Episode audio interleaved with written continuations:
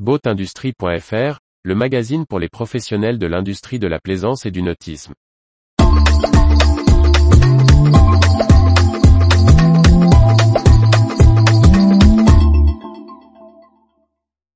Grand Pavois 2022, météo et fréquentation contrariée pour le salon Rochelet.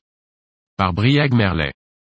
Au lendemain de la fermeture du salon nautique de La Rochelle, Grand Pavois se félicite d'avoir tenu bon malgré la météo. Si l'innovation était à l'honneur, la foule n'était pas au rendez-vous.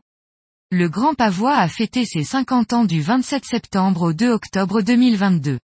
Un anniversaire pour lequel la météo n'était malheureusement pas à la fête, cause principale de la baisse du nombre de visiteurs, selon les organisateurs. Ils ont dénombré 73 000 visiteurs sur les 6 jours de l'événement, soit un recul de 9% par rapport à 2021, où la météo et un coup de vent lors du dernier week-end étaient déjà menus. Par rapport à la dernière édition pré-Covid en 2019, l'édition 2020 ayant dû être annulée, la fréquentation reste en baisse, bien que plus légère, de seulement 4%. Du côté des exposants, les chiffres annoncés restent identiques aux deux dernières éditions avec, selon les organisateurs, quelques 800 marques internationales et 750 bateaux exposés. Le retour du spectacle des voiles de nuit, qui aurait dû marquer l'originalité de l'édition anniversaire de 2022, a finalement dû être annulé en raison des conditions météorologiques. Présent, les grands chantiers réservent la majorité de leurs nouveautés à Cannes ou à Düsseldorf. On trouvera plutôt les surprises du côté des petits constructeurs artisanaux, comme un Beluga nouvelle génération ou l'S30, voilier à Carensco pour le circuit IRC. Si le Grand Pavois doit se démarquer des autres salons français, c'est probablement par l'espace grandissant laissé d'un côté à la pêche et de l'autre à l'innovation pour une plaisance durable.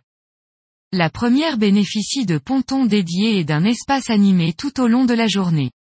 Le Grand Pavois Fishing attire des équipes de pêche sportive, pratique particulièrement intéressante pour les équipementiers et fabricants de bateaux spécialisés.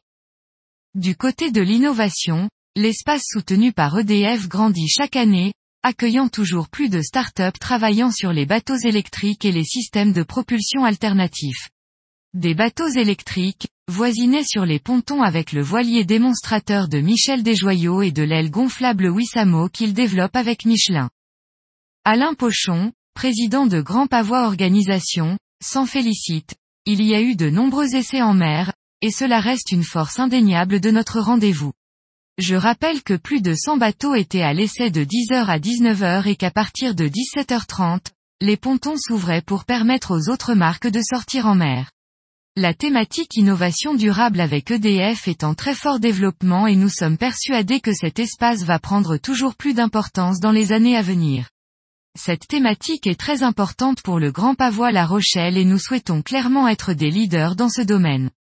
Le Grand Pavois Fishing a bien eu lieu et ce sont 30 bateaux de marque qui ont participé à cette compétition unique en France. De vrais succès. Retrouvez toute l'actualité pour les professionnels de l'industrie de la plaisance sur le site boatindustrie.fr et n'oubliez pas de laisser 5 étoiles sur votre plateforme de podcast.